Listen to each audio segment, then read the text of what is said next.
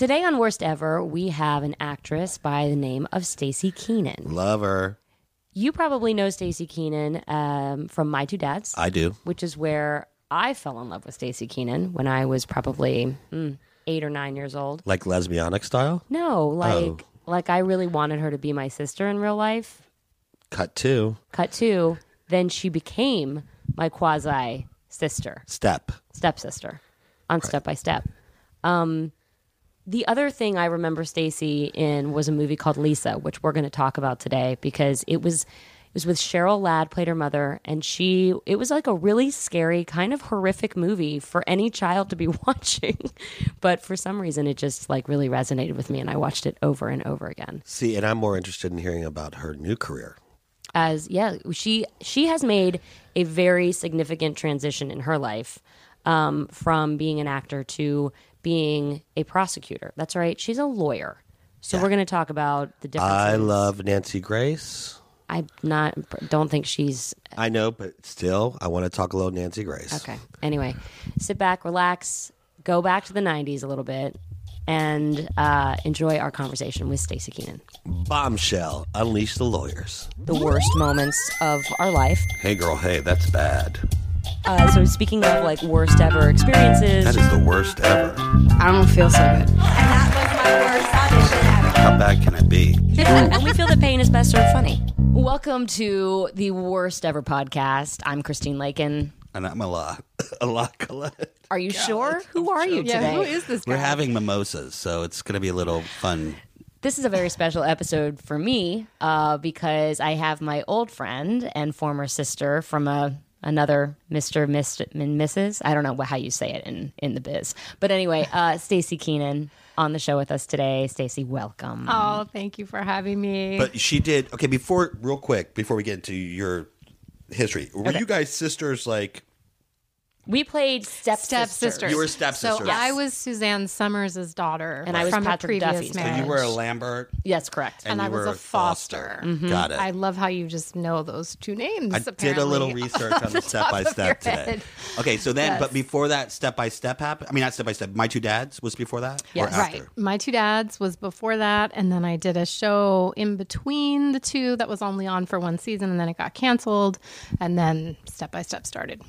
But Staci's been, I mean, you had worked in the industry since you were really little. I mean, Yeah. for anyone who's familiar with My Little Pony, Shut it. Staci sang the theme song to You My did? Little Pony. That That's is a little known fact, people. Yeah, Wait, I- the My Little Pony. Yes, all My those. My Little pony, you can comb her hair. I think it was something like that. It was My Little Pony. Yeah, it was the same that Yeah. same melody for years. What age were you when you did that? Oh, probably eight to 10, maybe. Because I went in all the time. I sang all of the jingles for all the spots, you know, because every, every different pony, there would be a different commercial, and then I would sing the jingle. Cha-ching. Well, and I did. I also did the um, the My Little Pony movie. I sang on the soundtrack, and then eventually they fired me What? because I couldn't. They wrote a, a jingle, a spot with a really really high note. It was an actual high C, and I was still a little girl. You know, my voice hadn't changed up yet, and I couldn't hit the high C, and they fired me and they replaced me with a like post-pubescent girl whose voice had changed who could hit the higher notes yeah, she was like 14 or something. What's the big deal? Change That's what I said because I had been Mattel you know, did not agree. a reliable performer for years for them. But yeah, they canned me. And then when did you start My Two Dads? How old were you? 11 when we did the pilot, Mm-hmm. and 12 by the time the show was picked up. Yeah, because I saw. And that I, I watched five? that show. Five years? Only three. Oh, three years. My God. I loved that show so much. I watched. I, I mean, I vaguely remember. I remember, like, I can picture it, but the premise was Paul Reiser, Greg Evigan. Um, they were basically it was basically like two men and a baby, kind of, Right. but she wasn't a baby. She was like a tween. Teenage. Yeah, was- so the premise was the two of them were best best friends. Um, I think it was best friends growing up, but anyhow, they went to college together. They fell in love with the same woman. Um, she was in love with both of them. They had a huge fight over it, and then all went their separate ways because they couldn't resolve the fact that they were both in love with her. She was in love with both of them, and then she ended up, you know, being with each of them. She ends up being pregnant, and she doesn't tell either of them Whose baby you are? Whose well she child you were. doesn't she doesn't know because it's all at the same time anyway so um, then she ends up having this baby never telling them about it and then when the kid is 12 she dies and in her will she decrees that the two of them need to come back together heal their friendship and rate both be parents to the kid and she insists that they not find out who the father is because she wants this kid to have a family with these two guys as her parents. So there was a lot of beef at the beginning of people saying, "Well, why you know why wouldn't they just find out who the father is? It's so easy." I don't even did- think there was what- DNA was gonna say, testing commonly, DNA Yeah, test? like but you could then. still even do like a blood test, you know, blood type or whatever. And there was a lot of you know criticism about that, and it was like, no, no, all of that was very clearly set up in Right. the pilot. Of course, they could find out, but they're not gonna, you know, they they still love this dead woman, you know, then they're not gonna disobey what she tells them. That she was a Michael. Jacobs show. Yes, Who then Oh, created what Boy year Meets was World, this? Girl Meets what World. years? eighties, late eighties. That's So kind of is this like- progressive for the late '80s. I I was gonna feel. not well. Listen, let's talk about progressive. Tell, if we're going to talk television for a minute, we've gone backwards. We're so politically correct now. I know. No, it's true. When We- you think about like All in the Family and the things I that know we're All in the Family, Jeffersons. Uh, now Yeah. my two dads, who, who would have known? You know, Yeah, I mean, they weren't a gay couple; No, they I were know straight that, guys. still, But but, yeah, still the you know the whole pregnant thing, whatever. Was this during the Punky Brewster times? I think. Mm, I think Punky might have been a little bit earlier because I remember Punky Brewster had an episode where the space shuttle b- blew, Blew up, up. It- Oh. and her whole class Right. was watching. So what year was that? God, I would lived in Florida. I mean, I was in North Carolina. I was probably like five. I was in junior high. Yeah, and I remember watching Punky Brewster when we lived in New York, and we Mm-hmm. came out here for pilot season. I want to say that was like eighty four. right, and I think this show started in '87. Yeah. But I mean, even then, there was an episode where Greg, you know, Greg Evigan's character, there was a lot of ladies on that show. They were Yeah. always dating all these, and so many of those women went on to be like famous movie stars and stuff. It's funny, but anyway, um, like who? He Like, who else was on the show? Oh, okay. Of course, now I say that and I can't think of her name, but the one that always comes first to my mind is the beautiful redhead who was married to Jim Carrey. She was on Oh. Picket Fences. Um, um, no, you can't think of it either, but I can picture her face. Super pretty. Yeah, you know, um, red hair, freckles, oh, she was fair skin. She was in the movie, um, the Mask movie with Jim Carrey too, right? I think so. Yeah. Oh, the ma- oh, I know what you're talking about. But she was in Picket Fences where she played Yeah. a cop forever. But she was one of the Steven's doing girlfriends. some- Steven's doing the And there- research. There, was tons of these women who went, you know, had these big careers up, but because every week there was another couple of women that they were dating. But anyway, there was a scene where Greg is in bed with a woman, and if you remember, his bed was like in the living room, right, Right, of this right. loft, and so. um the so Paul Reiser and I, you know, we come home and he's in bed with her, um, and you see him kind of spin around in the bed, and you saw his entire back. Now you didn't see his behind, you didn't see you know any crack or anything, but there were advertisers who pulled their spot. They they left our show because you saw him in bed with a woman and you saw his whole back, and they were like, I think. um Best Foods mayonnaise was one of the ones that was done And I with love, my two I dads. love Best Foods. from that point They're forward. very religious best foods. they were It not doesn't matter feeling if that they at want to all. sponsor this podcast. I'm with it. It's a good product, I, but I'm I saying, use it for my egg salad. Let me tell you right now. yeah, they were not on board with the naked back, a man's naked back. Okay, so you did that for three years, and then Yes. step by step happened, or No, did and you then just there was show? a show Right, called Going so- Places. Yeah, Going Places that was on right in the Which middle. I, I'm also amazed that you know that. Yeah, it was on for one season. It was the Of same course, you. I mean, producers. uh, let's just be very clear. I feel like I made this fairly clear for all the pe- the, the small group of people that heard my speech at Staci's post wedding celebration. but I had basically tracked Staci's career until we became sisters on Step by Step, and then I was like, "Holy fuck!" I've, I mean, the jackpot. Oh, Staci you came weren't to my sister. sis- you were stepsister. we were doesn't stepsisters. No, but we, We were, were real life sisters. We're Okay. real life Okay, sisters. well, this is where I want to get to right now for just this segment. So you get this show, both of you, right? Yeah. And you hear, you know the premise. Obviously, you read the pilot and Right. whatever. And it's all these kids. How many kids are on the show?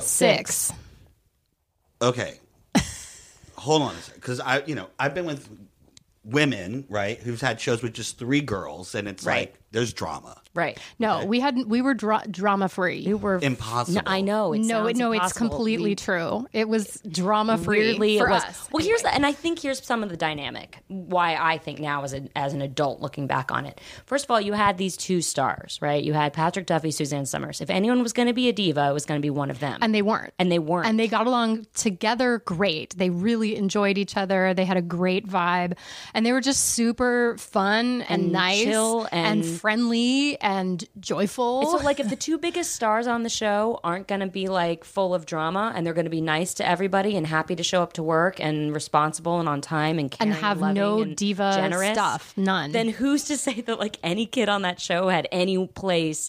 There were like I wouldn't say there were it wasn't drama at all, but there was like you know like we would always laugh at like Brandon Call because he would show up with like a different like fancy car. He was like 16 and making a lot of money, right? So he would always have some crazy fancy car and he had these crazy pinky rings that had like gold in them. It's like slicking his hair back. I mean, Yeah. we made fun of him relentlessly for sure. But in And he front made of fun his of us, and too. to him, and Yes, he made a and he lot made of fun, of us. And were there Yes. any attractions to any of the other cast members? Not No. for me. No, it really was. I don't. know. I don't think you. Well, wait a minute. Chris minute. Castile had a definite crush on me. Uh, yeah.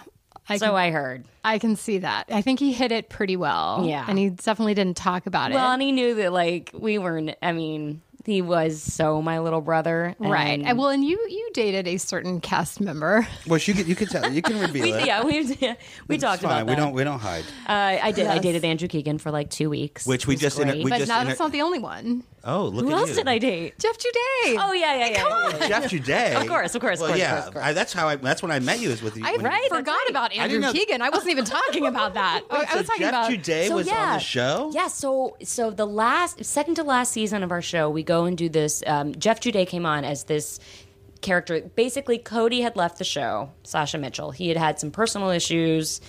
Maybe we that was probably the most dramatic um, thing that ever Right. happened And on the all- show, and and, we that all was know the about only that. thing. Right. Yeah. Big, yeah. And that was it. You know, he had some personal stuff, and Got he it. had to go deal with that. And I think they were, you know, back. This is back in the days of like television when they were like, "Oh, we had a wacky character."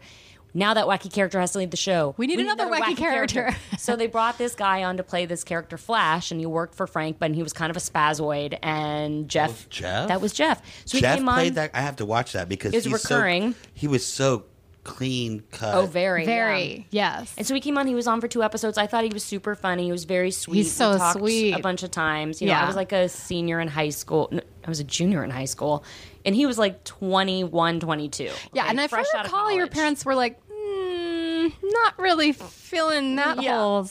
Well, No. And you when we ended up went to- living with him. Well, no, we went to do two episodes in Florida, which is a whole. Uh, The there's- Disney we're in Disney World. Living at basically at living in the- Disney World. Yeah, I'm calling it out. I they basically.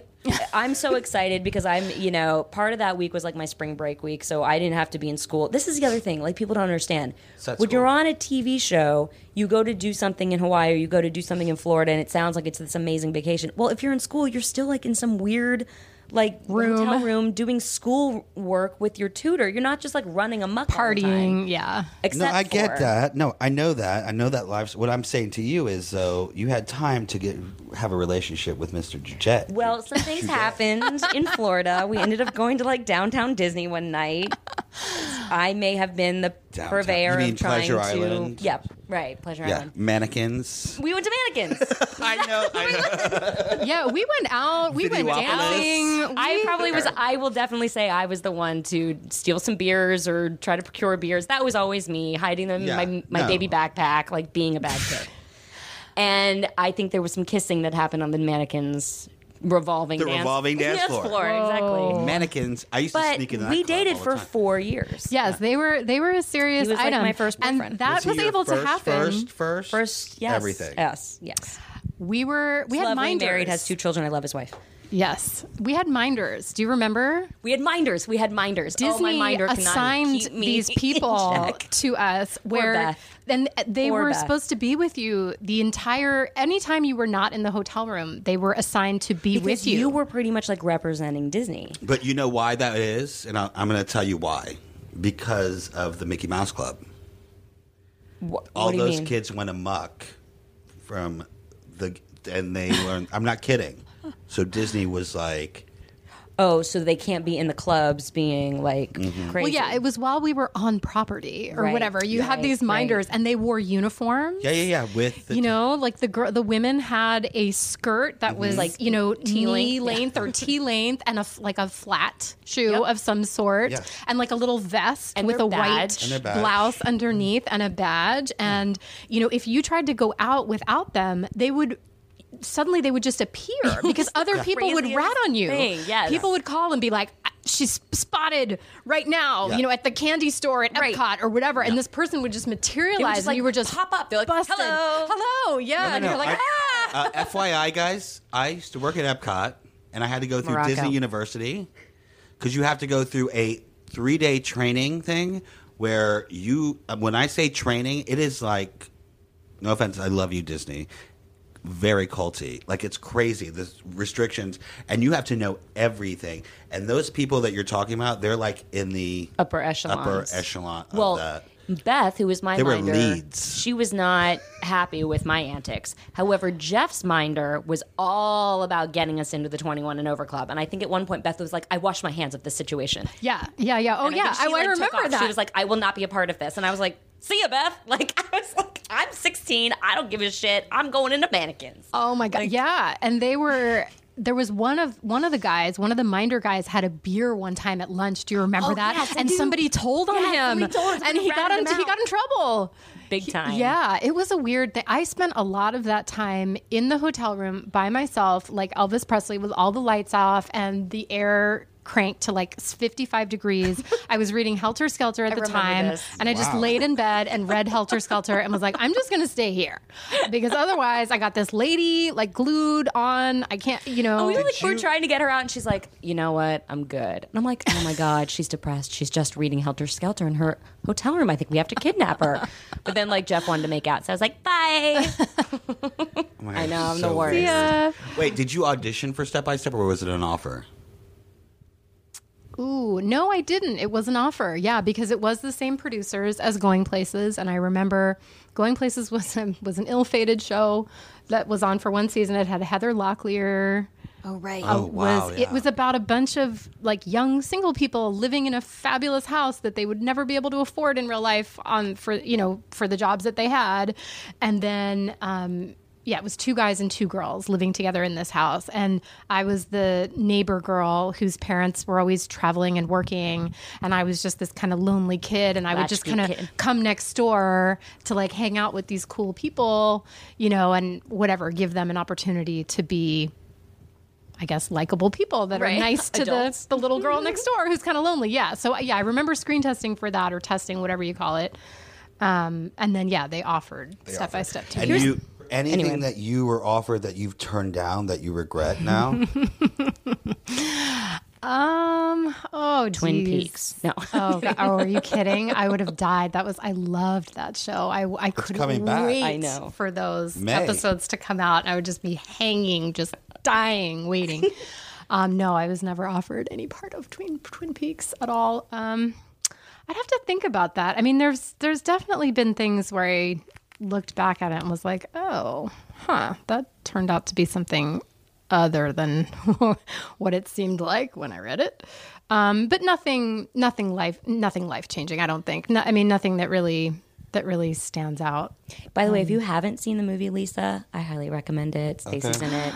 Thank you. It's from the late 80s. You made that 89? I think I was. I think I turned fourteen while we were shooting. It's like a scary movie, but somehow I watched it when I was like eight, nine, and I became obsessed with. It's like a horribly scary movie, but I loved it. Yeah, it's about a girl who starts like her mom's really strict. Lisa's mom is really strict, played by Cheryl Ladd.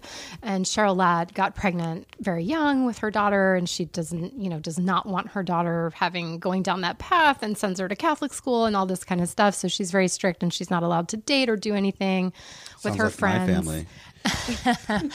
so then Lisa and her little friend kind of run amok and they start um, prank calling prank calling all these guys and kind of playing around on the phone. And Lisa has this persona that she she has this kind of phone voice that she puts on and she's this like sexy lady on the phone. Like she's kind of pretending to be her mom because her mom is the beautiful and glamorous Cheryl Ladd um, so then one of the guys that she just randomly starts prank calling is a serial killer, turns out. And he's terrorizing the city and killing all these women. And of course, I'm calling him and having all these, you know, sexy chats with him, not knowing, you know, that he's who he is. So then it, and he has some like, you know, the tab, the newspapers have given him, I forget what his name, they've given him one of those killer Yeah. names. He's like the, Oh, the, love the silk stocking Yeah. killer or something like Yeah, I that. love it. Yeah, and then he ends up at the end, of course, the big what we've all been waiting for is he, of course, comes to get Lisa and her mom, and it's an epic battle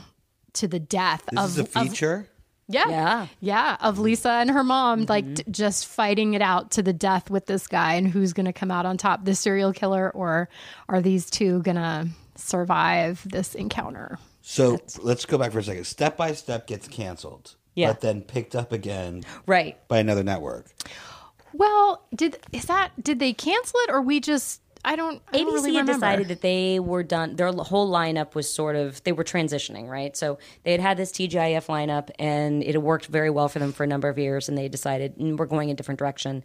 All the shows are kind of done, and we're not going to re up that programming. And CBS was like, actually. We're thinking about doing a Friday night lineup because we feel like we've missed that boat. And if you guys aren't going to do it anymore, we'll take it. So then they took us for a year and we were just on it for a year. But I can't remember who even we were paired with. I don't either, but it, there was supposed to be a big I mean we all I think we all kind of knew It was called like the the CBS Friday Night Block Party or something. Yeah, exactly. Right, right, right. And then, yeah, so I think everybody kind of guessed that there probably wasn't going to be another season. So there was a there was a few episodes at the end of the season where my character was going to marry her boyfriend Rich, and there was going to be a big, huge wedding Played by at the- Jason Marsden. Yes, yes, Jason Marsden. It was going to be at the house, and that was going to kind of be this really sweet ending of the show. Mm-hmm. And I mean, we were planning this thing like a wedding. Like I had a vision board in my dressing room Stop. full Yes. no Hold seriously on. at the direction of the wardrobe the costumers they wanted me to make this vision board of all the dresses that i liked we went wedding dress shopping oh it was God. hardcore It was going to be this like, but it was going to be the end of the show. it was the end of the show Right. So you, you know knew that you were only picked up for a season. Is that what? Yeah, it was well, I think we just guessed 24 that there wasn't going to be another one. That it was a safe guess. Yeah. So this was going to be, yeah, this really nice kind of and of. we kind of all sort of had that feeling. So it was like, okay, cool. There's going to be a wedding at the end. It's going to It be was like, your maid of honor. Well, it was the, sis- the it was these two, of course. It was Lakin and Angela Watson, and we picked out their bridesmaids dresses. They were in shades of champagne. Thank you very much, which was Really very nice like taste, fashion I forward feel. at the time. There was going to be a champagne color. There was going to be like a light, like taupey, maybe a blush. I forget. They were all slightly different shades. Those were all bought and paid for. Everything, and then instead of just waiting till the end of the season, they canceled us.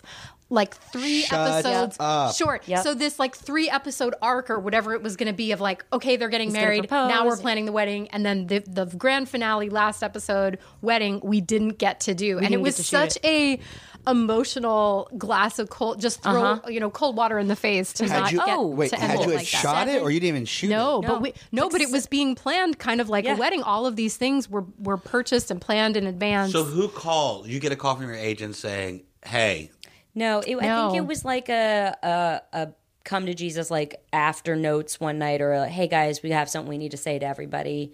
I feel like it might have been I one don't of those. remember that. I just remember there was some This party. is actually going to be our last episode, and we are all like, "What?" I don't Seven remember that. thi- I like this is the last one.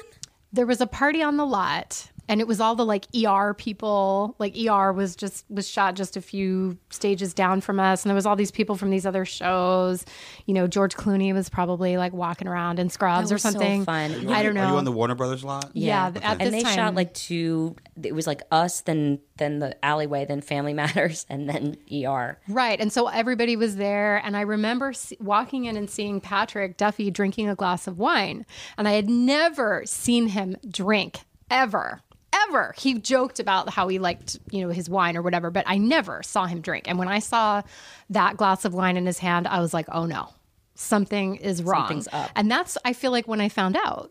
Maybe I think Patrick told me. Oh, maybe. at that party. I don't. I don't know. That notes night, let's say, that was the last time you showed up to work. I just no no. I just remember hearing it and feeling like it wasn't like a. I remember hearing it and being like, "Wait, huh?" And it was the episode I think that we were shooting the following week was going to be the last.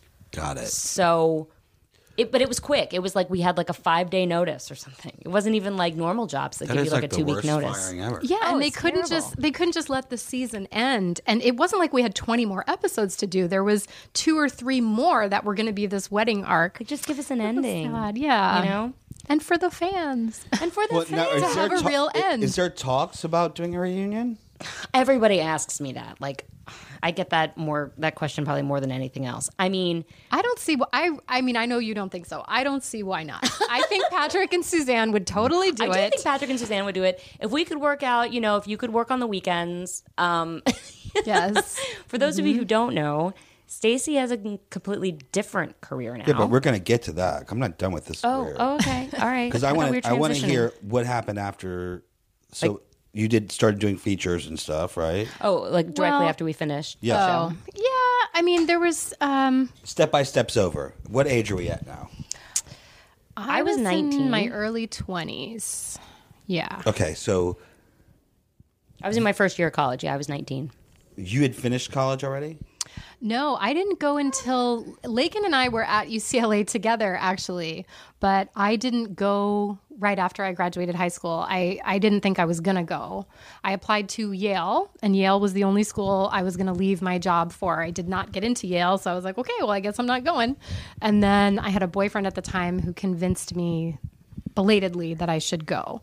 So I was just like, okay, I think you're right. So I applied to UCLA, started UCLA, and I think there was only one season. Yeah, one season of the show where I was trying to be in school and do and it was at the very end and try to do it at the same time and it just wasn't working. So I kind of deferred and then went back and finished. And then yeah, we were together there for at least a couple years So and then were still- graduated basically You were at still the same time. auditioning and still working in the business at that time too. Yeah, I mean, I didn't. I was, but I, I was, but I was also like, oh, I've been working f- f- my whole life. I mean, cause, yeah, because I started when I was four, and I just, you know, and step by step was seven years. Hi, yeah, yeah, that's Lakey's um, baby, there, Georgia. She's the worst baby ever. She's terrible. I'm kidding. I'm her worst godfather ever. She's, yes, that's her laughing and laughing in the background.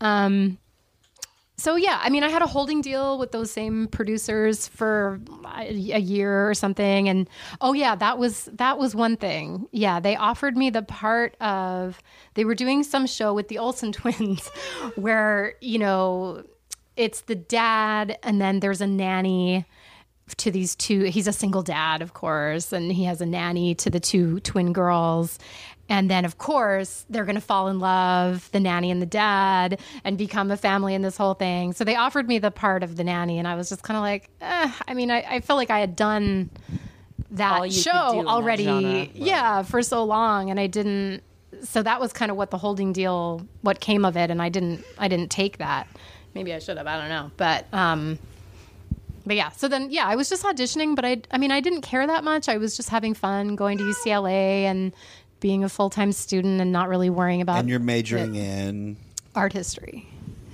okay. Yeah. this is where it gets all twisted. So then you finish UCLA, Right. and then what happens? Um, I mean, yeah, I was auditioning.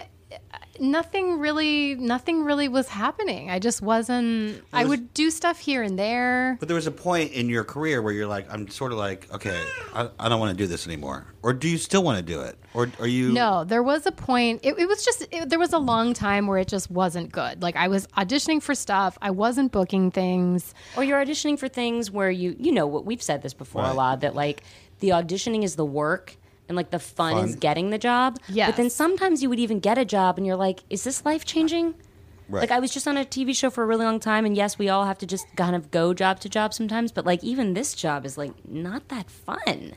No, and You I wasn't good at auditioning, I think. I think when I was a kid, I could do it because I just didn't care. I would walk into, uh, you know, a network you know, the network audition as the last audition. And I would walk into network like eating a piece of pizza and just, I just didn't care at all about anything. And then now as an adult, I, that maybe Right. made a difference because now I cared and I just couldn't audition anymore. I was just really bad at it. And it was, it was terrible, you know? And then the jobs I was getting, a lot of them I, were just, I did some terrible movies. I mean, I I did a movie and then went to the screening, the cast and crew screening, and walked out of the screening. It was it was un- it was What movie was unwatchable. that? I don't I don't want to say if you if you look it, it's this. I haven't done that many movies. If you look on IMDb, you're, you it'll be pretty probably easy to figure figure it it out. out. But Okay, well, what's I your- walked out because it was your that worst bad. audition ever? You know, I thought about that, knowing that your stage show We were gonna ask you that. was was the worst audition. Um, oh boy, it's I, I couldn't narrow down. I mean, the one that comes to mind actually was one where you were supposed to hi. That's Georgia saying hi, hi, hi. Um, that's her big line apparently. Hi. Um, so yeah, they were looking for like the hot girl, you know, the pretty girl. So I got all dolled up and I had this dress and it was like a short dress that was like that was low in the front and I had the high heels and I was all done up. And they did that thing where they you know, there's the waiting room and then at a certain point they bring you bring you back and have you stand outside of the room that you're going to be doing the audition in. So I'm standing there by myself, just kind of up against the wall, you know, waiting to go into this room, and somebody else, you know, somebody else is in there, and facing me, there's this you know assistant or somebody at a desk. And she's she's probably around my same age. And you know she's dressed for a production office. She's wearing you know very comfy very casual like jeans and like a button down shirt and sneakers or something. And she's sitting at her desk and she's looking at me in this little tiny low cut dress with the heels and the whole thing. And she just kind of is staring at me and she's looking at me up and down. And then she goes i don't know how you do it What? Wow. And I was like, oh, burn, you know? And and I, I mean, I and I think I said to her, I I don't know how I do it either. And it was just one And of those kind of like the mo- terrible mm. moments. And I and I went in there, and it, during that audition, I was reading. And I remember, and they were taping it, and I remember looking up at one point, and the director was this kind of like middle aged guy, and he was hunched over. He had his hand on his forehead and he was just massaging his temples like oh, this is the most painful audition I have ever seen. Like just he he looked like he just wanted to kill himself listening to me read this scene and I, it was just it was one of those ones. I mean, it wasn't a big cataclysmic, but there was, you know, event, but there was just a few moments in there where I was just You know, and after something like that, it's kind of like there are moments sometimes when, you know, and I've said this to myself, I'm in a waiting room and I'm like, I don't feel like I belong here. I didn't feel like I wanted to even audition for this when I read it, but I felt obligated to do it. And so I put I put on my shoes and I put my makeup on and I went to work. And you get there and you feel like a fraud. And then Yeah. it just gets worse actually as you get into the room. It doesn't get better. Um but it, it just Right. it doesn't it doesn't get better. You No, know what I okay, mean? Like uh, every, just so you can, I'll give you a little perspective on my end. Every job I've booked, and I'm telling you, every single one of them, the director has walked up to me and said, "I had to fight for you." oh God. Every Thank you. single thank one. you so much for Thank that. I had to fight for you. But and you know there and there's so many like indignations with it, you know, because you're at- just at the mercy of other people all the time, and whether they're having a good or bad day or whatever it is. But the fact is, you've probably spent at least an hour or two reading the script and then preparing the lines or maybe getting coached and then at least another hour or two getting ready and driving yourself down there. And you know so for you it's like sometimes it's a day or two investment into one audition to have someone just sort of like dismiss you. And it can get kind of like crazy making Well, I mean, and it's the a hard- number- you know that's the work that's the hard stuff nobody talks about Yes, it's a lot. And the number of times that you're sitting there in the waiting room waiting, and as you're doing that, there's a casting assistant calling, offering the part that Yeah. you're auditioning mm-hmm. for to Drew Barrymore. Mm-hmm. okay, um, all right, and and then any number of pe- they're making multiple offers to mm-hmm. multiple people for what you're auditioning for, and they don't even have the decency to not do it in your face as you're sitting Right. there. And yes, you've driven to Venice at four o'clock on a Thursday, and you've you know you've got the outfit on, and you've gotten coached for it at you know three fifty for half an hour or whatever it is.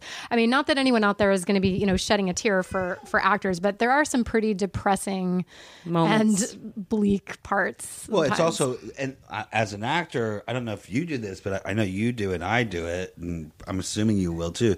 Is the it's the car ride home from the audition where you're going through the audition over and over in your head, and you're re-auditioning, And now you're actually doing it well. and you're doing Well, it yeah. amazing. When you were in there, it was terrible. You're amazing, And now you're just you're kicking doing ass. amazing, and Totally. it's always on the way home, and you're like every single you're like, line, why did I think every, to say it like that? every beat.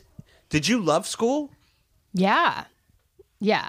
She's a smarty pants. Let's be honest. Well, c- thank you. But Secret so is, nerd. So is Lakin, a hundred percent. But yeah, I'm super, super into school. My sister and I were so both really into it. There's a moment where you're like, I'm going back to school. When you're also like getting doing well in school and enjoying it, and it's kind of like really four o'clock on a Friday to go in for something that I really don't think I'm right for. Like fuck this. Well, I'm also segueing because you majored in art history, and your career is not art history. Yeah, because when I went to um, when I went to school, went to college, I, I wanted to just enjoy it, and I, it wasn't. I, it wasn't something I was going to need to get a job out of, you know, because after working my whole life, I just wanted to pick a major that was fun, that I liked, and I, no, no matter how impractical it was, and art history is highly impractical. It was a bunch of like well dressed white ladies sitting around looking at pictures in class together. I mean, that's it was very enjoyable though. it was very fun, very fun, and very cool. And UCLA has a great program. Anyhow, um, so yeah, so that's why art history is just because it was fun, and I did all fun things. Like I studied abroad in South Africa. I studied abroad in Barbados. Where in South Africa were you? Very important reasons to go to the Caribbean for Mostly the water. a semester. Yes. Oh, where were in South Africa? I'm sorry. We're in South Africa. Um, we we didn't go to Cape Town, but we were most of the time in Johannesburg. We went to Pretoria. We went on safari. Yeah, because I spent like three months in Cape Town, but I went to Joburg a little bit, and I was frightened. It's scary there. Yeah, it was a little, you know, they did the thing where the first day we were there, the prof- it was a professor accompanying this group of about 14 of us and we were there to study the history of South Africa. So the day that we arrived on the bus, he pulls out this article about like, you know, a rape and murder of oh, somebody great. in the area and, and just warning us not to I mean, I don't know, I don't know. It, it, I didn't feel particularly unsafe there, but I, I loved South Africa. It was, I South Africa is life changing. For those of Yes. you who are listening that have never been, if you can It's go, amazing. go. It is gorgeous. Yeah. It is so beautiful. The people are so. Every person you meet is like, oh yes, I speak twelve languages. Of course, Yeah. the cab driver speaks twelve languages, and it's it's. If you go to Europe, sometimes you feel that small country feeling where you just it just feels so claustrophobic. And mm-hmm. South Africa, I f- maybe is like the states. I mean, you go there and it's just it's a big country, and it just feels big and open, and it's so beautiful. All right, so then, what year are we in now? Like- Early early two thousands. okay, so Yeah, but the misery continued for a long time. It was very hard for me s- to finally cut, you know, cut bait on this because it was, I- you Hang know, up the headshots. yeah, getting the headshots, going to acting class because it was the only thing I knew how to do. And so now here I am, this adult. I have kind of a useless degree, sort of on purpose. I have no professional experience except for acting. Um, and so I, it, it really dragged out for a long time for me to decide that I didn't want to do it anymore. And it just had to be a lot of bad jobs, depre- you know, bad auditions, you know, a long time of just being just really down about it to finally pull the plug. and then When you did, So then when I did, yeah, I just I was in acting class. I was sitting in acting class. I did a scene from a play called Mauritius, which was a great play. Anyway, I must say I chewed up the scenery. I kicked ass in this scene. It was very dramatic. And after it was over, I said, "That is it. That is the last scene I will ever do. That is the last act. This is the last acting What class I will ever take. It's a great play. I really, really cannot recommend it enough. Even if you just want to read it, it's excellent. But basically, it's about these two sisters. Um, one sister went away because she she was a half sister and she had a wealthy side of the family. So they scoop her up and take her away to be raised in this very nice environment and I stay behind and it's not it's unspoken but this character has a really traumatic horrible childhood and then and uh, the parents are they're getting sick and they're dying and she stays there taking care of everybody. Anyhow so she's left at the end. The parents are gone you know in this crappy house uh, that she's left with and the one valuable thing that they own they have this book of stamps that contains some extremely valuable stamps and this is going to be her ticket out of this awful life that she's had that is Georgia with her I thought I um, turned it one of her off. toys. And Christine does it again. Sorry, sorry, sorry. The worst podcast ever. So Um, right, so that's going to be her ticket out anyway. So the other sister comes back from her nice life. Now, you know, the parents have died. She comes back for the for the funeral or whatever, and she she claims the stamps as her own. And so it's this epic. Oh wow. and th- there, it's called Mauritius because one of these extremely rare, valuable stamps is a is a stamp. It's from Mauritius. Anyway, um, so there's just this epic battle to the death between these two sisters, and all that resentment, you know, of one being stuck in that life and one being whisked away, and the nerve of her to show up and and say, "This is these are mine," you know. Um, and Ooh, meaty. Yeah, so it's it's the big dramatic, scene Dramatic between the two sisters where it's base it is the fight to the death between the two of them um, over everything. Um, On the most dramatic rose ceremony. yes, it was very dramatic, and I So said, "That's you, it. You I'm nailed done." the scene in class. I must say, I did. Yes, and then you were like, adieu. yep. Scene And did everyone in class And know? Were you kind of like, "That's it, I won't be back"? No, No. that was more of a personal. Yeah, it was just I an just kinda- internal thing. Yeah, and I wanted to go back to school forever because I do love school. But what can you do in art history except get a PhD, which will take you 12 years, and then your options are to be a curator, and there's like three of those jobs ever, like in the entire world. Right. Or you can be a scholar, a professor, which it just it, that wasn't. It's how are you going to do 12 years of school To for that? You know, yeah. it just Yeah. didn't seem the the economics of it just didn't seem to work out. So then I thought, oh, and I I think it was also in that moment where I was like, I know what I will do. I will go to law school. It's very short. It's only three years instead of twelve. Wait, law school's short? Three years, yeah. I don't want to go to law school. Oh, okay, you can't. Go, you're not. You can't go to law school. Why can't I get a law school? Sure, you You're can. not- The accelerated program is two years if you want to be crazy. Can or I get some cheat sheets? No, there's no Cliff Notes in law school. yeah, and then if you do the slow route, the night school, it takes four years. So I did the I'm traditional. applying to fucking law school tomorrow. What is Okay, the- very what- short. Where do I apply? You have to first. You have to do the LSATs. Good yeah, luck. do the yeah, you do the LSATs. Um, I'll just I'll just go ahead and brag for Staci because she won't do it for herself. But this one took the LSATs.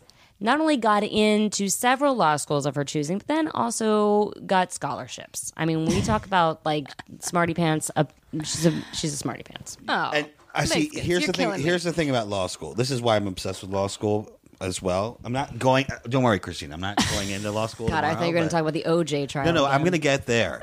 But um, I think actors are are lawyers are definitely actors, right? Well, you have to be. I think you have to have a flair for. You have to be able comfortable in front of presenting Well, you facts have- in front of. It's a jury, theatrical. right? There's there's a there is there are moments to the, th- you know of theater in the courtroom. Mm-hmm. Whether Yes. so when whether you're defending a defendant or you're or the plaintiff Prosecuting. prosecuting, you know, there's and you have an audience. You have a live audience.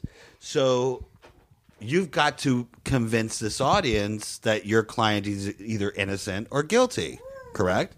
Yeah. So there's a whole acting. So this is like a perfect transition for an actor, I think. Yeah, or I say to my husband, a therapist, because Hmm. I actually think that that is also just because you've done a lot of kind of your own research through the years on what makes certain characters tick, and I think that it kind of like goes hand in hand with wanting to know more about people. So yeah, I think yeah, both both I think careers both of those actually. they do. Now there's a lot of lawyers that are that never go anywhere near a courtroom. Um, many many types of law where it's that's not part of it. But I happen to be um, yeah, in a courtroom intensive scenario. Here's I got a question for you, and I think you you've told me this in the past, but like now that you are in your career and you've done all of your interning and you are you know you're working, has there ever been a moment where someone has recognized you and tried to like say on the opposite side and like tried to you know use it against you, like oh Yes. I know that girl's an actress. Yes, actually, the first trial that I ever did, um, just for the record here, I'm a prosecutor. Um, and that's what that's the only kind of law I've ever practiced. But the first trial that I ever did, first jury trial, the other the defense attorney made the theme. You know, you'll have themes um, that emerge in a trial. You know, it's one of it's part of the training that you get. You know, that you you want to have a theme that you start in voir dire, which is the jury selection process. You kind of introduce this theme, and then you touch upon it again in opening, and you expand on it. And like then a theme would be something like um, like an infidelity or a right. So one that people use, for example, for a DUI. So and maybe it's a DUI where there's nothing dramatic. There isn't a crash. Nobody's been hurt. Nobody's been killed. Somebody got stopped at a checkpoint. They're a .09 or whatever, and you're trying to get your jury to care about this, or you're trying to somehow engage them in in facts that aren't that interesting. So some, you know, I haven't used this one, but somebody will just say like it's it's about choices. You know, this person had a choice to get behind the wheel or not or whatever. Um, so so then you would talk about choices in voir dire and then you you know you bring it up in opening and then maybe in your direct of one of the officers you talk about you know maybe you you use that word again and you kind of drop it in there and then in closing you touch upon it again so anyway this guy made his theme step by step Stop it. yes he You're did kidding me. i'm not kidding Oh my god. Did he know that you didn't get to do the wedding episode? no and I were don't you think just like that. sitting there like you motherfucker? Yeah, he talked about, you know, step by step, Okay, the, this wanna know- investigation was a failure. And step by step, the police failed to do what they should have oh done Oh my to blah, blah, blah. God. And step by step, Oh, you know, this officer, whatever, you know, failed to. He is Dana fostering a lot of witnesses. Wait a minute. So wait, you're sitting. Okay, you're sitting. I'm, I'm picturing the courtroom, right? This is pic- this is pre-trial. This is jury. This is what is this? We're in front of a jury, and this is his theme. And so, in his closing, I don't remember if he used it in opening, but in his closing, he kept going. That was the, that little ditty, you know, happened- step by like, step. He kept going back like, to it. Literally going. Is there an objection, or what are you doing? No, I, I just had you know tried to have no no reaction. I mean, a big important part of that job is poker face a lot of the times. And if he had seen me be ups- it was his first trial too. We were laughing about how it was our it was our first, you know, and it was our both of us our first. Um, and uh, and yeah, so no, I don't I don't think I tried to not react, but my face is pretty. My face kind of goes high speed. A lot of times it gets ahead of me, and then I have to try to rein it in after it's too, you know, it's already done its whole routine. But um, and did you say anything like to the judge? Were you like, this isn't inappropriate? Can you say anything? Or did he say like, you know, I know who she is and there and she's like, you know, influencing the jury one way or another? no, I don't remember there. Be, I don't think I objected to it because if you didn't know, you Right. you wouldn't. It, I mean, it was a theme that made good enough sense, you know. On He his was just part. so being a- he was doing a subconscious. He no, he was doing it on purpose. I know, but he, for the jury, he Oh. was saying it so that they would like. Tri- it would trigger. I think he was just having a goof. uh, Really, Oh, I, think he was you're just. wrong, Staci. you do. I'm sorry to tell you, I watch a lot of court. I mean, I watch Nancy Grace. Oh, okay. God. Okay. Bombshell. So he was trying to mess with me. Hundred percent. He was messing with the jury. He was planting in their head. Is what was happening. You were a rookie then, honey. Rookie. yes, absolutely. Well, I mean, I. So you're saying he thought that would hurt my case? no, I think what it would. Uh, you know what? If anything, it probably would have helped your case. That's right. I mean, I don't know. Wow, I, you're or good not, at this. Unless You totally just went from changed. you're a rookie Yeah, to I you're good in a matter I- of like 0.5 seconds. I could have been a juror just now. I'm like, oh, she switched. She switched me. well, then there was another guy who did. Um, he did a motion for a new trial after you know we did this trial together. His guy was convicted. Ah, that's Georgia again. Um, and afterwards, we came out of the courtroom, and one of the jurors asked to take a picture with me. She said she recognized me and whatever, and she was like, "I want this picture. I'm going to put it on Facebook. Like, it's so cool that you know whatever." Um, and then when we came back for sentencing, he submitted a motion for a new trial on that basis, saying, you know, this juror never said, because they ask all the jurors at the beginning of every voir dire, do you recognize any of the people in the courtroom, whether it's the court reporter, any of the attorneys, Right. the deputy, anybody? And she had said no. Um, and she did say outside, I didn't, she was like, I thought I went to high school with you. Right. You get that a lot too, right? Like, that and yeah. happens all the time. Yeah. So she was like, it wasn't until, you know, halfway through the trial and it was hearing your voice. It was the voice. And then that's when I finally figured it out. But he kind of framed it as, well, she recognized her the whole time. She purposely didn't say anything. She stayed on the jury and then she was probably back there advocating for the prosecutor because, you know, she recognizes her from some TV show or whatever. Um, that motion was denied. There was no new trial, and there was no evidence that that, That it affected that the she- trial. No, What? Uh, That's crazy, though. y- you don't have to tell me what the trial was, but did, have you done any high-profile trials? No, I mean I'm still pretty new. I, I I've been a lawyer for almost four years, so um, I haven't. I've done a lot of misdemeanors, Got it. um, and I've done some felony stuff. But I mean, no. I mean, I had one case out in Riverside because I was at Riverside County. Now I'm closer to home. Um, but yeah, there was a case. It was still a misdemeanor, but it was a kid um, at UCR who planted a camera, a hidden camera, in the dorm ladies' room Ew. and then captured a lot of girls who were his friends even coming out you know it's a communal so they Right. take a shower and then they come out and they might be nude and they're changing and they're getting dressed and they're doing all this um, and that got some that got some coverage Right, right.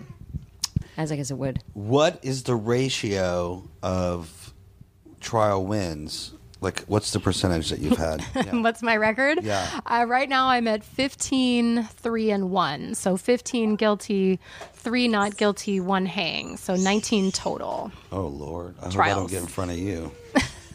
I'll be in trouble.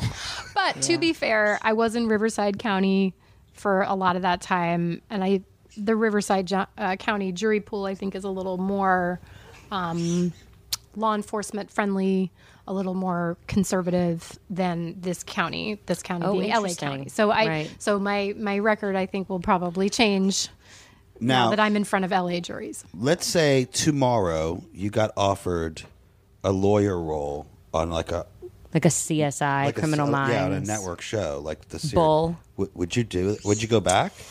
I don't know. It. I, I just all of this the stuff about worrying how you look all the time. I don't miss that at all. Oh, Because I would be sitting here going, I need to lose ten pounds. My teeth are not white enough. I'm probably wrinkly. I should probably get fillers or something.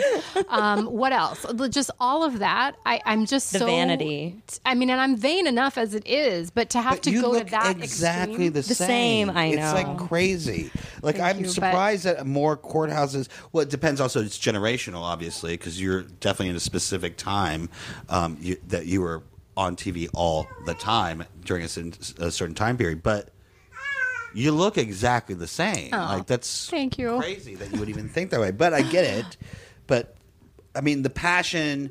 I, I, like the acting bug is it is it still in you or are you are you doing it through law Yeah, no, I don't. I mean, look, if I could just work and not have to audition for stuff, Yeah. and have because part of the problem is when you have a job like we had on Step by Step, where we were so happy, we were such a great group, we got along so well, we.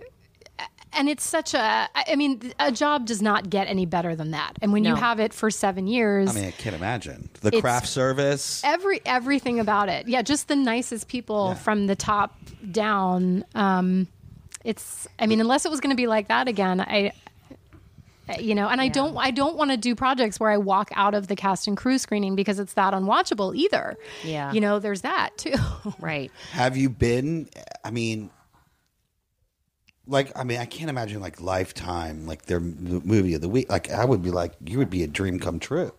She's a lawyer. She's like are you writing at all? I mean like no. come on Stace. No, but I have thought about you know maybe It's like down the grinder, line- but in reverse. Yeah.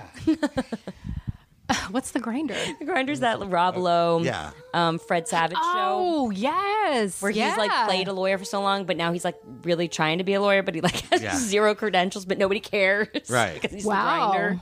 Yeah, maybe. I think well, it got canceled, did it? I don't know. I don't know. should Look look that, that up.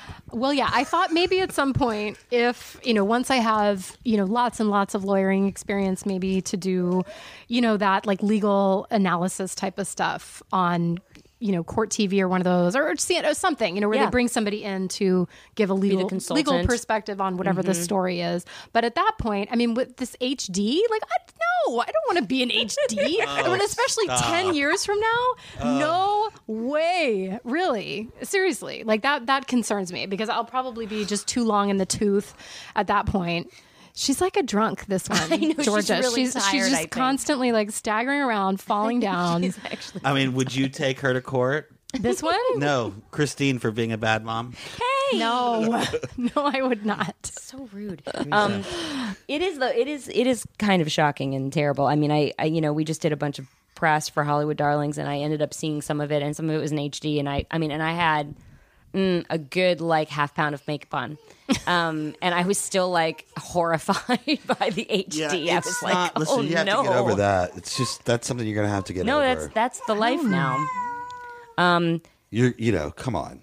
For those of you who haven't seen it, Staci Keanan and Patrick Duffy both do an episode of Hollywood Darlings. It's very funny. Oh yeah, so you brought, but you played yourself. I played myself. I keep roping them back into yeah, my Lakin. project. She keeps roping. So you us said in. yes. to- What was Like this why? podcast. I did. Why? Because it was it was Lakin. I mean, what am I going to do? Say no? I mean, of course I'm going to do it. And and but even I would have understood if you had, had said no, though. By the way, I would have been like, "She's very busy, you guys. She can't." Oh no! I mean, it was super fun, and it's Lakin, um, but it was nerve wracking. I was like, I haven't done this in so long. It was improv, which I mean, you said that's your strong point. I, I took one Groundlings class, which I was promptly told to repeat. Of course, like I, I basically failed the class.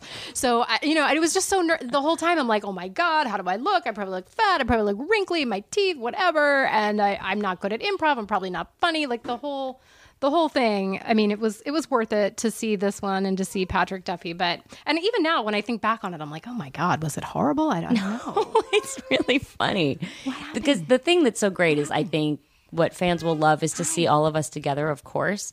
And then, I mean, I'm, uh, you know, in that show, I'm, I'm always kind of the butt of the joke. I'm always someone who everyone else is normal, and I'm completely abnormal and nuts. So I'm happy, you know, I'm fine being that. I just want to fire a That few version things of out myself. you. Worst date ever.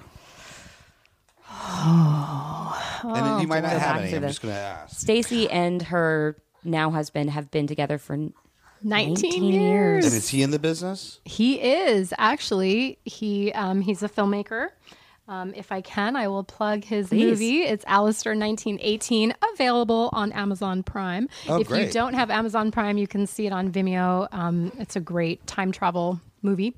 Um, so yeah, he's an actor, he's a filmmaker. But I mean, we've been together so long that he came to the set of Step by Step. Yeah, that's like I, that's when I first met him. Oh, wow. Yes, So it's sort of like a high school sweetheart kind of thing. Almost, yeah. Almost, yeah. Yeah, but yeah, we've been together for a a long time. And then we eloped in August. And then we had a party back here in LA in February. You February. mean this past August? Yes. Yes. You were together for that long and you're just now getting married? Yes. Yeah. Yeah. We didn't even live together for 10 years. Why Why all of a sudden, what, what- I mean, what was the change? Um, you know, we just started talking about, you know, for so long we didn't want to get married because we were afraid it would change things in a bad way. And then we started to, like, I guess we thought it was the secret of our success that we weren't married. And then at a certain point, we, we You're like Joy Behar. What do you mean? She waited like 20 some years before she got married to She did? yeah, to Steve. oh, wow. Oh, I didn't know. Yeah. Um, Well, yeah. So then we started to think, what if it actually would make things better? Which we, that had never occurred to us, and it, it has surprisingly. Yeah. Did you take his It name? is different in a weird way. no, no, because I've never even had my own name. I- Yeah. Keanan is not my real name. Oh, what's your I had real another name? s- stage She has name a- before A that. legal, other legal names. She uses for professional reasons. Oh, got Yes, it. Got Right. it. But, uh, you know, and then when I first started acting, it was Stacy Love. That's my middle name.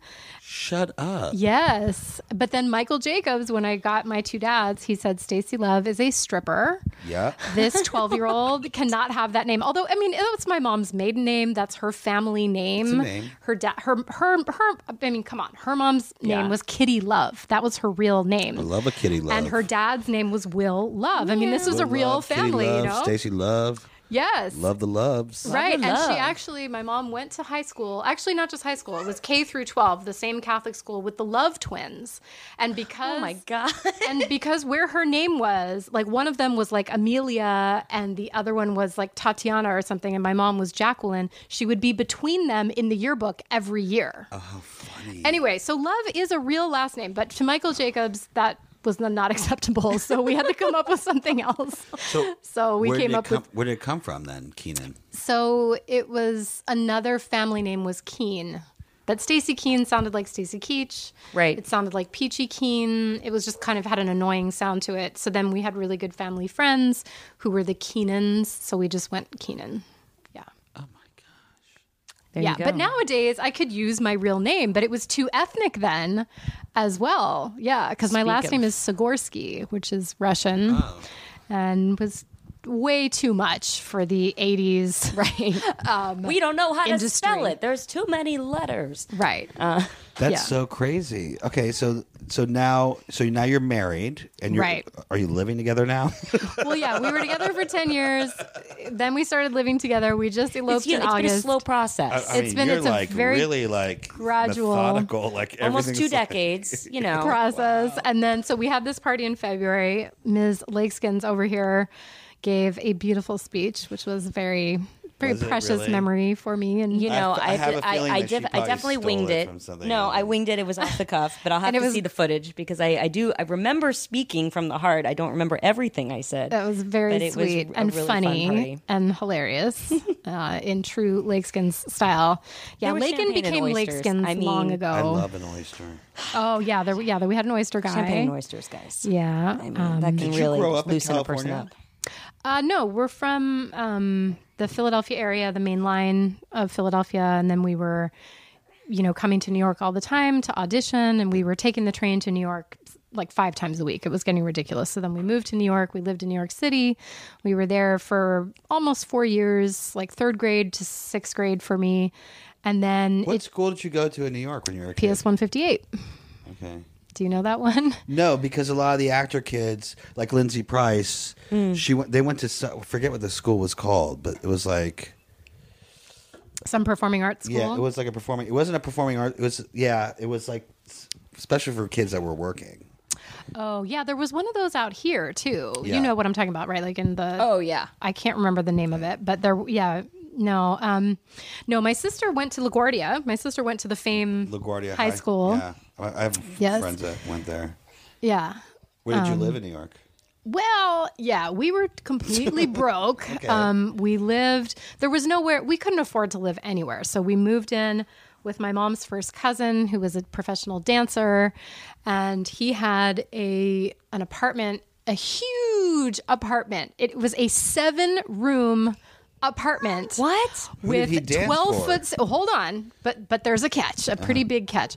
With 12 foot ceilings and hardwood floors this was on 106th street between columbus and manhattan. So at the time in the 80s this was spanish harlem. It was a horrible area. Like i cannot begin to express to you i mean it was bad. Like people all the time would break into the lobby because of course the lobby door was locked but people would break in sell buy and sell crack in the lobby pee in the lobby so there would be huge puddles of urine with the little tiny crack baggies floating in it that you would have to try to vault over to get into the building Where's this story been? Go ahead.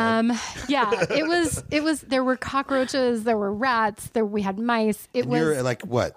third grade third grade to sixth grade because we couldn't afford to live any so he i mean it was fine for him. He was a grown man. He paid $400 a month for this enormous apartment but it the area was desperately bad. Um, but like i said there, we couldn't afford anything but to live with him and he somehow let his cousin and her little girls move in with Oh him. my gosh. So it, yeah, it was it was crazy. Actually, when Time magazine broke the story about this new drug called crack, there was a picture on the cover of a crack house, and that crack house was across the street from our building. And all the neighbors were talking about it. It was our claim to fame. Like, hey, we're we're on Time Almost on the cover of magazine. Time. It yeah, it was a really it was a really crazy time. And did you book? Were you doing theater in New York, or were you? I did theater. I yeah, I did summer stock. I sang um, as a as a kid. I did tons of jingles. That was probably how like we probably how we survived mostly as a family was just on jingles. jingles because I would I did at that time. I mean, now they just buy a Coldplay song, but at that time they would write a song.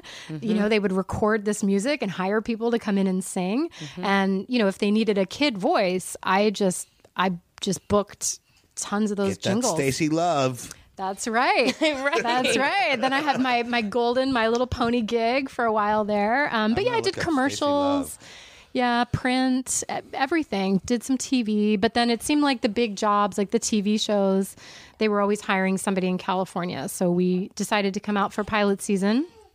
And that pilot season, we got an apartment in North Hollywood. It was infested with lice. oh God. We were sleeping on the floor because the only way we could afford to get our stuff out was on that really slow truck where they they they put your stuff in the truck and then they make all the stops and they gradually unload Right. it. So it takes months for your stuff to get there. So we were just sleeping on our clothes and towels on the floor and we didn't know that the apartment was infested with lice. So we all got lice. Oh God. That was nice. Um, and and then yeah, then that pilot season, I there was my two dads and there was two other shows that I tested for. And you know, they make you do that thing when you go to network. If they're going to bring you to network, they make you commit, right. to, you know, um, to which because they're not going to take you in first position. Right. And so there was another show that I was going to network on that was already picked up for 13. And my two dads was not picked up. So the like my mom and my sister and I just kind of sat down and we read all the scripts and we decided to make the commitment to my two dads even though it was not picked up and the other one was because it was the best what the other one was? One of them was um, Juliette Lewis ended up doing it. It was the one with um, oh gosh, it was it was another one with like a, a single dad, and he uh-huh. has the kids and he gets the nanny, but the nanny is a Latina lady, uh-huh. and then he, he he ends up falling in love with her, and they become a family. And I don't remember the name of the show, but Juliette Lewis was the Oh, daughter. wow. But it didn't go past the 13. No, it, it's it. it, Oh, it I think it lasted a little bit, but it didn't last as long as my two dads. I, I don't think. Wow. What a gamble. Yeah, yeah. So we picked my two dads, and it ended up being Especially like you're sleeping on the floor, lice infested apartment, and you're like debating like, do I go for the 13 episodes or Right. go for a maybe this will get picked up moment? That's Yeah. a lot. That's a It's like- your mom was very yeah. My mom was very smart um, and a good good business person, and yeah, we all agreed it was the best writing. I will. I remember this about Staci's mom. The after we did the pilot, or as we were doing the pilot of Step by Step, and like you know, I'm so green. It's like my literally my second time in Los Angeles ever. We're staying at like in like a suite somewhere where you know they had to Universal Hilton. No, they had to put us up because we yeah we didn't live here, so we went from like the Calabasas Hilton to like Yeah. the Century Plaza Hotel in Century City, Right. which is like a much nicer hotel, by the way. Um, but like and like I think it was the second or third day, and you know here's my mom wearing her like windbreaker, like from Atlanta, probably with like a visor. You know, there's some kind of and Staci's mom like been there, done that. Hi, we've we were living with lice. Like it looks at my mother at some point and just says, she's like, "Well, don't get your hopes up. These things, it's just a pilot. These things rarely go." And just like walked away. And but it was sage advice. She meant it in a really like, don't move all your stuff, don't uproot your life. This may or may not. This may be over in a week. Like it may not be anything. Even through like the first year, it wasn't until like the third year of the show that my parents are like, "Hmm, maybe we should make LA a more permanent home." um, and like actually buy things and not rent everything. So, but I mean, you know, So you know, do you, never remember what the what the pilot, the other show was? Yes. So Stephen just found it. It was I married Dora. I married Dora. I don't know that. I don't know this show. Either. Dora. I remember my two dads, and I remember I married Dora. Well, see, once again, They made a great. They made a great decision. Wow. Okay, for anyone who is looking up I Married Dora, you should definitely take note of this. I'm assuming those are his three children and that one's not that's the, the nanny. nanny. Okay, she looks like she's 14. That must be Dora. I'm a little That's confused. Dora. Wait, this starred just so we all know, um, Juliette Lewis. Yeah, she's really the most. She's really the one that we. Daniel Hugh Kelly, Elizabeth Pena, Juliette Lewis, He Jason like the Knight Rider guy. Oh, does Elizabeth. Pena. Yeah. You know, you know Yeah, her. I know her. Yeah. Wow, Stephen. Um, I need to bring you into this. Do you remember, Hi. or are you too young to remember my two dads? Uh, I remember lie. seeing it on TV as a kid, but it was definitely probably like already in repeats or whatever at that point because I saw it. because that was like the yeah I was Did you watch Step by Step? You Don't feel like you're obligated. Mm-hmm. no no to I did yes. I, I It's mean okay if you the, the theme song is still s- stuck in my head now. So. We'll both cry if you say no, Yeah. but you know, it's okay. I think I only watched a few episodes, to be honest with you. Well, you were older. You were probably like going out and doing things. I was drinking. You weren't in our demo. Our demo was women 18 to 34 and children 2 to 17. So it was young moms with their kids. Mm-hmm. And we were usually the number two show in You that and your damn demographic. Yeah. statistics. It's so lawyery. it's like she just like fucking rebuts. Like she's like, "Oh yeah, well you weren't in our demo." And blah, blah, blah, blah. And- true, though. And guess what, Staci? I object. I could have been in the damn demo. Don't. Well, I object to you not watching our show Well, I'm not saying I didn't really retroactively watch it. 20 years ago or whatever it was. I want you to go, get in your time machine and go back and watch the show, okay? Thank Um, you. So this is where the podcast ends, and I know this is kind of odd, but we just had too much good stuff with her that we didn't know where to cut it off. And literally, it's like a two-hour episode. So, lucky you, this is part one, and next week will be part two with the lovely, the amazing, the ubiquitous, the always surprising, and always enduring Staci Keanan. I hope you guys enjoyed this as much as we enjoyed talking with her. Um, she's such a interesting and fascinating and very, very intelligent person, and uh, we loved having her on the show. So I hope you guys enjoyed this, and um, more to come next week. Make sure you follow us at Worst Ever Podcast on Instagram. Worst Ever PC on Twitter. You can follow me, Christine Lakin, at Yo Lakin on all social media, and Alec Led at Alec Led. Hey, if you've had a worst ever experience, you have a question, you have a thought, you want to love us, you want to hate us, whatever, I'm into it. Go ahead and email us at worsteverpodcast at gmail.com. And thanks again, as always, to our amazing producer and engineer, Stephen Ray Morris. Follow him at Stephen Ray Morris because he's super fancy and he does a lot of other people's super fancy podcasts. And you may want to check those out too. Okay, have a good week or have a horrible week. If you do, email me. Bye.